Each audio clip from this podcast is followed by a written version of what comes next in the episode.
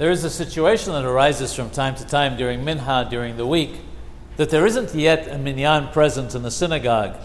So they read the portions that precede Ashrei, Pitum HaKetoret, and so on. And then, when it comes time to read Ashrei, since there is no minyan, they must wait for a minyan before they continue. But sometimes they're in a hurry and they don't bother waiting. Then after Ashrei, they'll wait a little while till the tenth man walks in, and then they want to read a Kaddish.